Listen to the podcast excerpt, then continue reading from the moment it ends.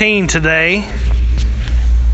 And uh, the rest of this whole book, it's, it's twenty-eight chapters, so we'll only have eight more chapters after this.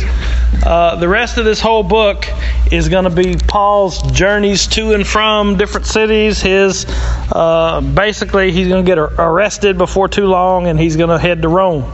And so uh, we're going to, that's how it ends. And so we're going to see that.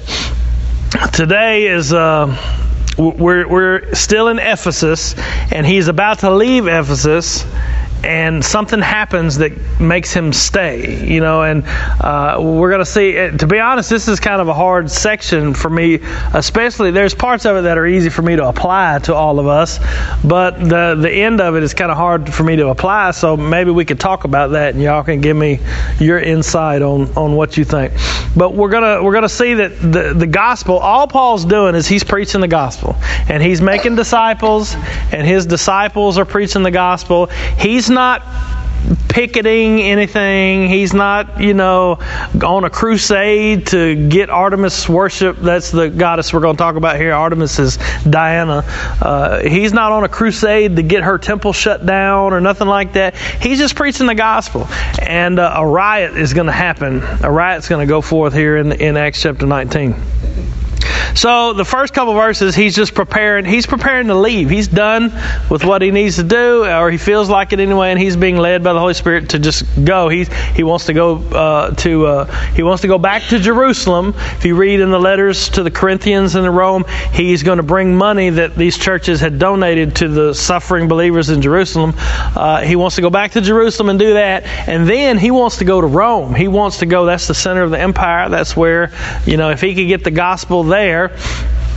That is going to be a, that's going to be a, a, a hub where it can go out uh, to the whole world. That's what he wants to do. Verse, we're going to start in verse twenty-one, and I hope we can get us a, like a discussion going like we did last week. It says, "After these things were ended, Paul purposed in the Spirit when he had passed through Macedonia and Achaia to go to Jerusalem, saying, After I have been there, I must also see Rome. So he sent into Macedonia two of them that ministered unto him, Tim- Timothy and Erastus, but he himself stayed in Asia for a season."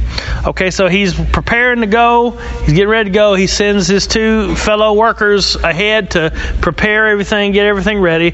And then from twenty-three down to forty-one, we're going to talk about this riot that happens in Ephesus. Now, I want this is kind of important because I want you to see the motivation for the riot. This guy named Demetrius, he is going to uh, he's going to exhibit some qualities that we still see today in and out of church, in in uh, religious circles. Remember, all these people were religious; they were worshiping Diana. Uh, at the same time, there arose no small stir about the way. What's that way? Yeah, it's Christianity. That's what they called Christians. They called them followers of the way. Uh, for a certain man named Demetrius, he was a silversmith, which made silver shrines for Diana. It's also it's Artemis in Greek. Diana is a Roman name for this goddess. Uh, he brought no small gain unto the craftsmen. Uh, and so he, he called them together, the workmen of like occupation, and said, and I'm going to stop there and we'll talk about what he said in a minute. What, what was going on here is these silversmiths in Ephesus, what they would do is they would make uh, the temple of Artemis, temple of Diana, was one of the seven wonders of the world. It was absolutely massive, and it was almost like a It was almost like a tourist attraction. Ephesus was a place with lots of uh, people coming. You know, it was right there on the west coast of Asia Minor, and people were coming by ship from all over doing business, all these things. And people would come uh, to deposit money into the temple of Artemis, the temple of Diana, and they would come to worship Diana. Diana was the goddess of, uh, of she was the goddess of the hunt. She was the goddess of... Um, Uh, uh, virginity. She was the goddess of fertility and the goddess of uh, like childbirth. You know, if you ever seen a picture of her, uh, she's like she's like a statue with a, with a bunch of with a bunch of boobies on her. So if you, that's that's her. Anyway, what these guys did was they made little statues of her. They made little shrines, little things out of silver of Artemis, Diana, and the temple as well. They would make these little things, and they would go and people would buy them. You know, they would buy them and they'd take them home and they'd set them on their mantle, and that's what they'd worship in their house. You know, they'd worship to worship Diana or, or Artemis, whatever you called her. Uh, they would bow down to these little statues, and people would come from all over the world and they would sit out there. It's like going to the Statue of Liberty. You ever been? If you ever go to the Statue of Liberty, there's people around that sell these little statues of Liberty. You know, they're little little deals you go buy. That's what they would do, and they'd make these out of silver. That was their trade. That was how they made their money. And so this guy named Demetrius, he, he gets all the silversmiths together, and he's going to complain because this guy named Paul is wrecking their business. He's going to say, look at him. He says, sirs, verse twenty-five, you know that by this craft we have our wealth. This is how we make our money. He said, moreover, you see and hear that not alone at Ephesus, but almost throughout all Asia, this Paul has persuaded and turned away much people, saying that they be no gods which are made with hands, so that now our, only this our craft is in danger of being set at naught, is being danger of going out of business. But also that the temple of the great goddess Diana, or Artemis, should be despised, and her magnificence should be destroyed, whom all Asia and the world worship. When they heard these things, they were full of wrath, and cried out, saying, great is Diana of the Ephesians. Um, two things. Two things that kept Demetrius from not only following the way, not only following Christ, but even allowing Christ to be spoken. What did Demetrius want? Money. He wanted money. He was he was worried about his job. He was worried about business. And the second thing was his religion.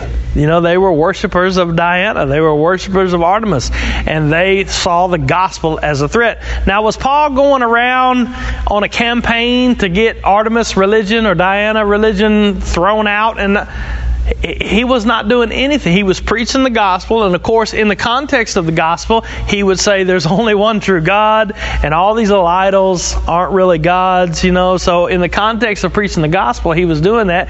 But he wasn't on, ca- on a campaign to get the temple shut down or anything like that.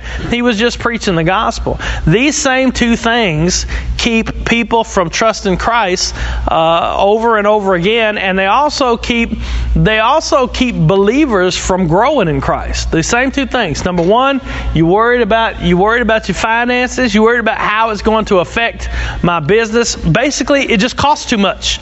It costs too much for me to follow Jesus. It just costs too much.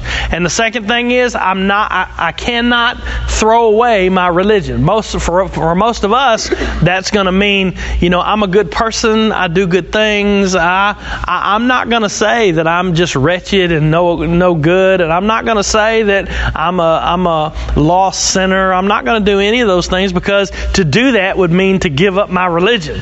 Now, our religion isn't worshiping little silver statues, but most people, especially in this area's religion, is I'm a good person. I'm doing good things. I go to church every Sunday. I, I try to live my life. I try. They're not willing to give that up to say I'm blind, wretched, lost, and naked, and I need a Savior. They're not willing to give that up.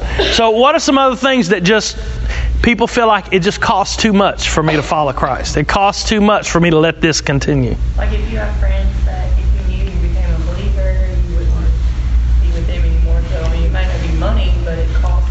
Sure. All the people that you know. Yeah. Yeah. What would all these What would all these folks think? I can tell. Then can I tell the, the the before we before we were Christians. Huh? We went to no, I'm not a vegetarian. We went to uh, we went to another church, and we were in this Sunday school class. And in this Sunday school class, there was there was uh, the president of a bank. There was what? Who else was it? Chiropractor. There was lawyers. There was there was like we was in we was in. We was rubbing elbows with some, you know, as high as you can get in Brownsville, I guess. But you know what I mean? We was like, we had these folks, you know, and well, this was, I was lost at the time.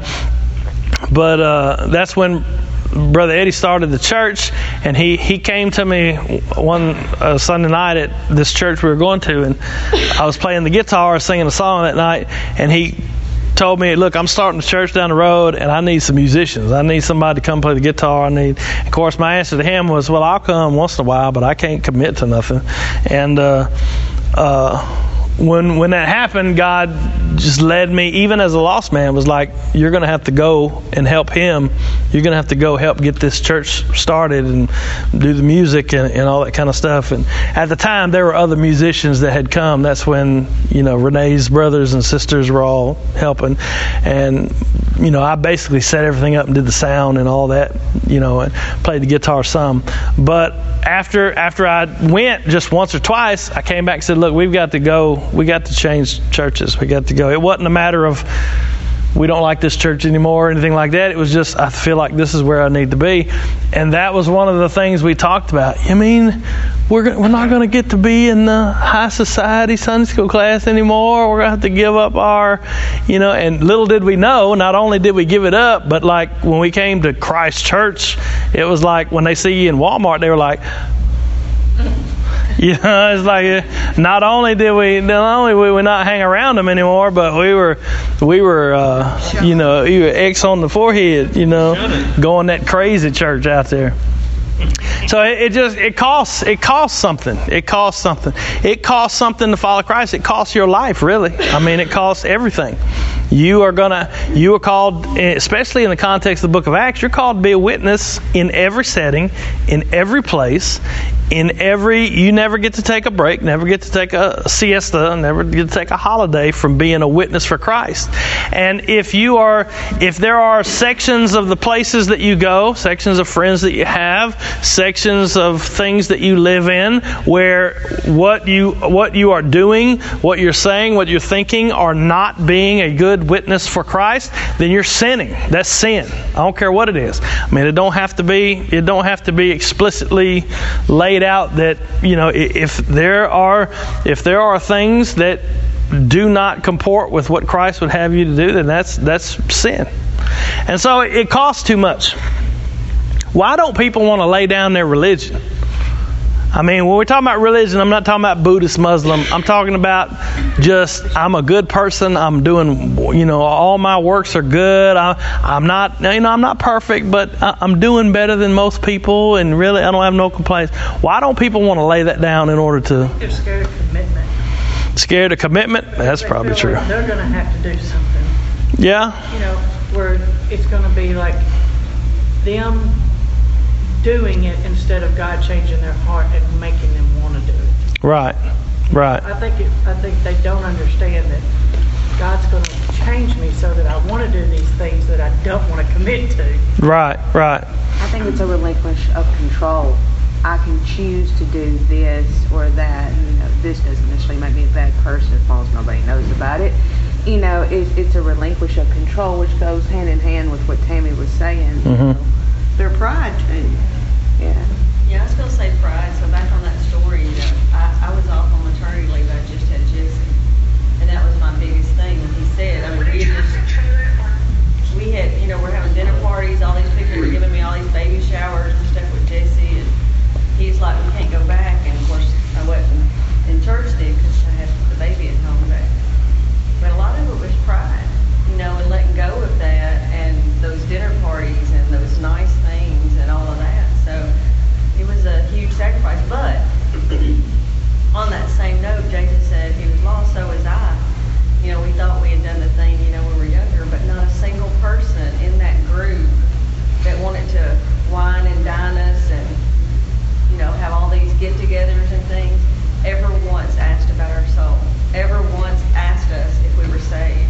Oh, wow. Ever once took the time out to make Wait, sure that we had what we needed, and we didn't get that until we come to this church. So, wow. Hmm. That's pretty good. Okay. Yes, sir. I think I think uh, it doesn't require any act of faith. Yeah, and that's a big that's a big deal. You'll often hear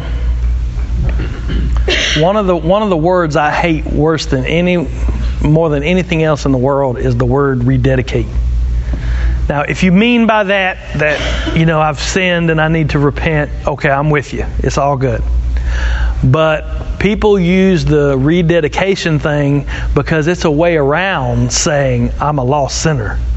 You know, you can just say, I need to come. I mean, I, I'm really, I'm good. I just got a little, I got a little hiccup in the road, and I need to come and just kind of smooth that out. That's basically what people want to come and rededicate, because they they're not willing to let go of religion and say, I'm lost. I don't have nothing. I don't have nothing worth anything. There's nothing good about me. Uh, they will not come that way, so they use this word, rededicate, and that's why I never use that word. I hate that word. Uh, now, like I said, if you mean I've sinned and I need to repent, I'm with you, okay? I got that. Uh, but they people use it to because they don't want to give up their goodness. You know, I, I'm really a good person. I really ain't done nothing that bad. At least I ain't on drugs. At least I ain't whatever. You know, they they want to keep that goodness. And they want to say, I just need a little fix. I need a little help. One of the one of the things I remember about, I used to do, I didn't do it, but I went to a Bible club that was at the high school here years ago. Um, and I remember this little girl's testimony was, you know, I've I've... always been a good girl. I've made a few mistakes, and Jesus has helped me correct those mistakes. And I was remember thinking, that is so not Christianity. I don't know what religion it is you're following. Sweet girl, I don't have no reason to believe she was anything other than, you know, genuine. But that is not a Christian testimony. I, I, I've always been really good. I've made a few mistakes, and Jesus has helped me fix it. That is not Christianity. That's not the gospel. I don't know re- what religion that is, but it's not Christianity. And so that's where Demetrius was. His is a little different because they're worshiping an idol. They're worshiping Diana. They're worshiping Artemis. But his problem was twofold. Number one, I think his biggest problem was he, he didn't want to give up his job. He didn't want to give up that money. You know, he didn't want to, he, he was seeing his idol sales go down because the gospel was being spread all through Ephesus. And so it it wasn't just, I can't accept Christ because it costs too much. He, his deal was, I can't let this continue. We can't let these guys keep preaching the gospel because it's going to cost me too much. Now think about that. Think about that in the context of, you'll always have people that are, most of the time they'll even claim to be Christian, because, you know, we live in West Tennessee and nobody, most people claim to be Christian just because here we are in West Tennessee, but they will be overly critical. They'll be overly uh, want to uh, want to nitpick different things, because when someone when someone is saved, someone comes and realizes the, you know, the, the sin in their life, and they, they receive Christ, and Christ starts living through them. Christ starts moving through them. They start wanting to talk about Christ. They start wanting to live after Christ. There's people that are around. They have to shut that down. They have to shut that down because it costs them. The fact that you want to live uh, the gospel out, you want to live holy before the Lord, you want to uh, live for Christ and to have Him in the forefront of your mind, there's people around, and not bad people. I'm not talking about evil people that dress all in black and all that stuff. I'm talking about what we would consider good folks, just go to work, feed their family, you know, just living life.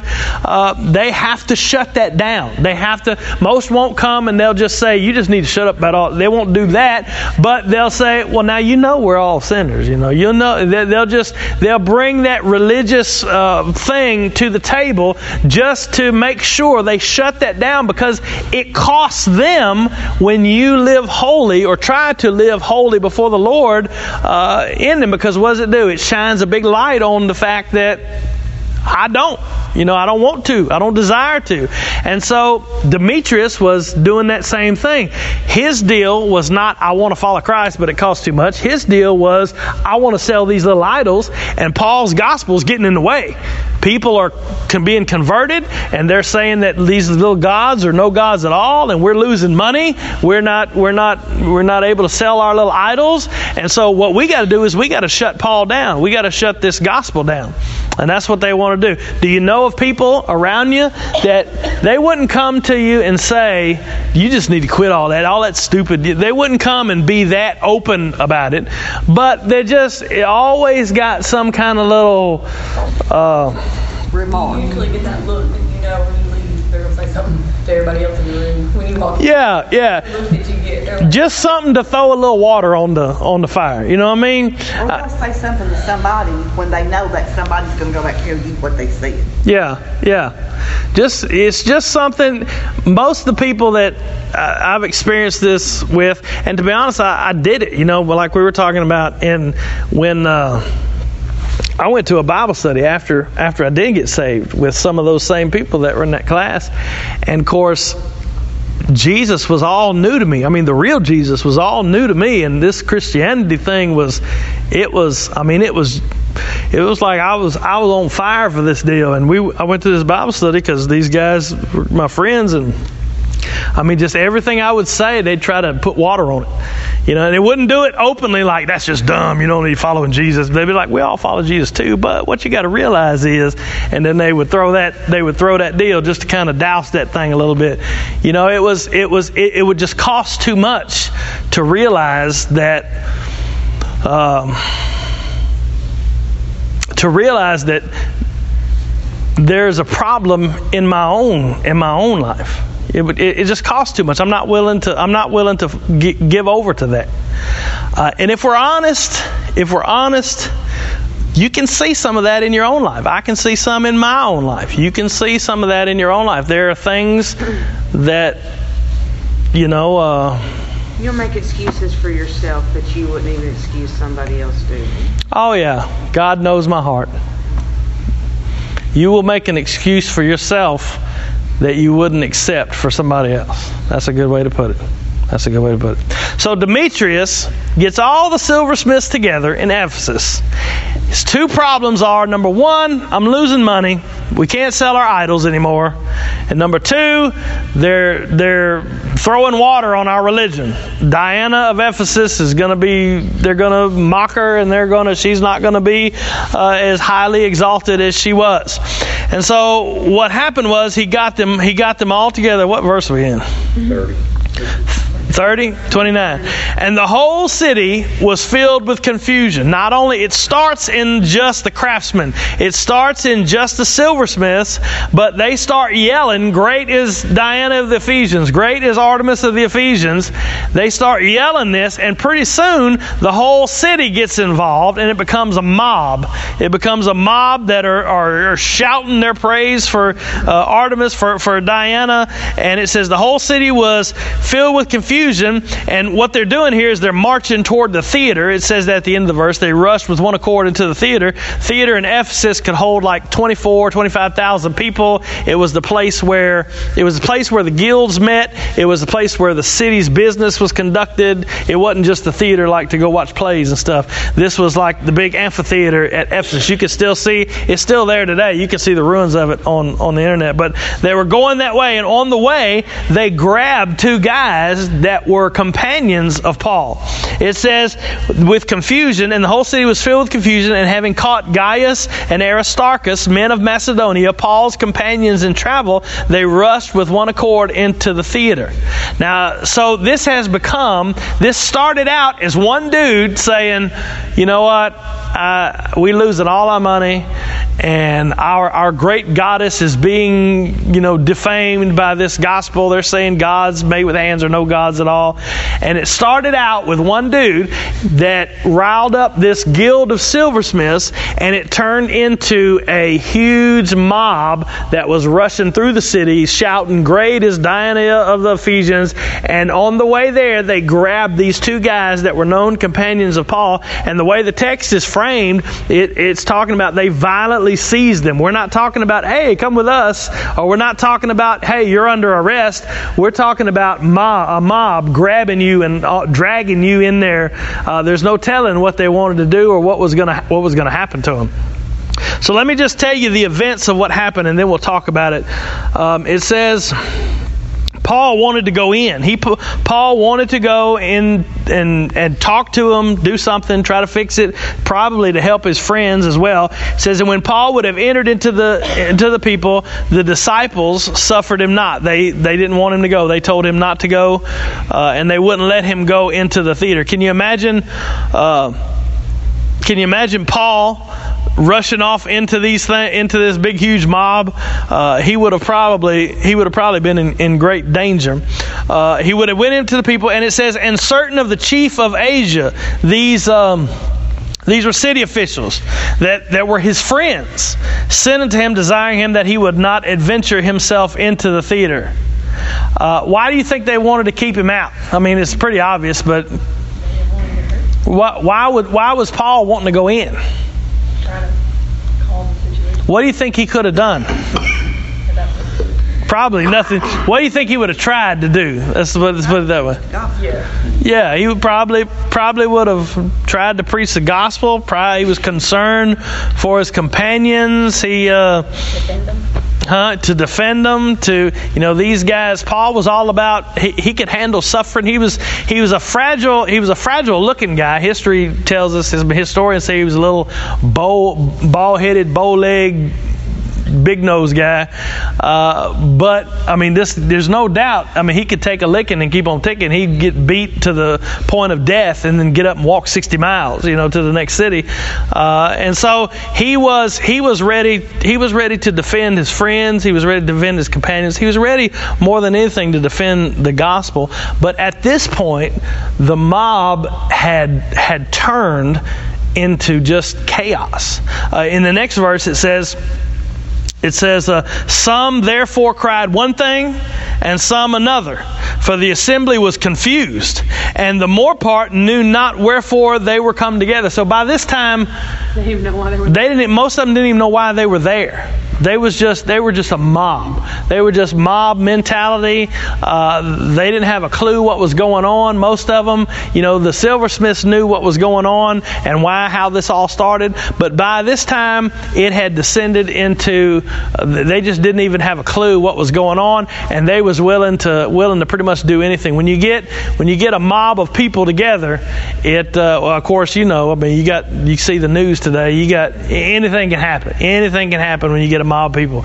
People, uh, a person, a person is intelligent, but people are really stupid when they get together. When they get together and, and turn into a mob, and so. This is what happened, and this is where I have a hard time applying this to us, so maybe y'all can help me with this. Paul doesn't get to go in. Paul doesn't. Paul is not the centerpiece of this story. Uh, we're going to see this story end by actually an Ephesian, the the what what I would call the governor of Ephesus. They call him the town clerk in this translation, but he is the head official in Ephesus. He basically disperses the mob. It says the, some of the Jews got together and they wanted to put Alexander, this guy named Alexander, up there to quiet the multitude. And it says, verse thirty-three, and they drew Alexander out of the multitude, the Jews putting him toward, forward. Alexander beckoned with his hand and would have made a defense unto the people. He wanted to, this guy wasn't a Christian. Christian. He was a Jewish guy from the synagogue, and he was trying to silence the mob. But when they knew that he was a Jew, all with one voice about the space of two hours cried, "Great is Diana of the Ephesians. Great is Artemis of the Ephesians." Now, can you imagine? Why would they, seeing that he's Jewish, all of a sudden not pay attention to him and yell, "Great is Artemis of the Ephesians," or "Great is Diana of the Ephesians," for two straight hours? What difference does it make that he was Jewish? Jews didn't worship the Greek God. They didn't. They didn't. But remember, at this time, they connected Christianity with what? Judaism. With Judaism. Christianity, in their minds, was a sect of Judaism. It was. It was. Apart, it was just this one little band of, of Jews. They believed in this Messiah, and all the rest of the Jews didn't believe in this Messiah. And we're going to see that. That's that's kind of important, especially when you talk about history. Is that up until up until the destruction of Jerusalem in seventy A D, uh, Christianity was by and large seen as part of Judaism. It wasn't until the city and the temple and all that was destroyed that Christianity became separate in the minds of the Romans. Uh, they saw this as a separate religion. So when they saw Alexander stand up and try to talk to him, what were they thinking? It's Paul's buddy. It's one of Paul's people. He's the one causing all this trouble. He's the one getting us into all this stuff. We're not going to listen to him. We're not going to listen to nothing you got to say. And I can imagine this guy for two hours standing there going, okay, okay. And they just yelling. Great is Diana of the Ephesians for two hours. It's hard to yell anything for two hours. Two hours they go to yelling. Great is, they were, they were so incensed about the fact that their their particular religion was, uh, my goodness. I hear them putting them tables up anyway. Let's hurry up. Let me finish and then you can tell me what you think. So they wouldn't let him talk. Verse thirty-five through forty-one is all this town clerk, this this head official. He stands up. He says, all right, guys, listen, this is what's going on. Let me just read it. It says, and when the town clerk had appeared to the people, he said, ye men of Ephesus, what man is there that knoweth not how this city of the Ephesians is a worshiper of the great goddess Diana? He says, what are y'all doing? We all know that we worship Diana. We all know we worship Artemis. And the image which fell down from Jupiter. That is, there was a, a legend that the image, the word Jupiter there could also be translated heavens, not Jupiter. But uh, it, it, the, the, the legend, the myth was that the statue of Artemis herself, the statue of Diana, ha- was not created with human hands, but had fell down from heaven. He said, we all know that we worship Diana. We all know that her statue fell from heaven, and it was a gift from the gods. Seeing then that these things cannot be spoken against, he said, you ought to be quiet and do nothing rashly, for you have brought hither these men which are neither robbers of churches, churches there is the word temples, robbers of temples, nor yet blasphemers of your goddess.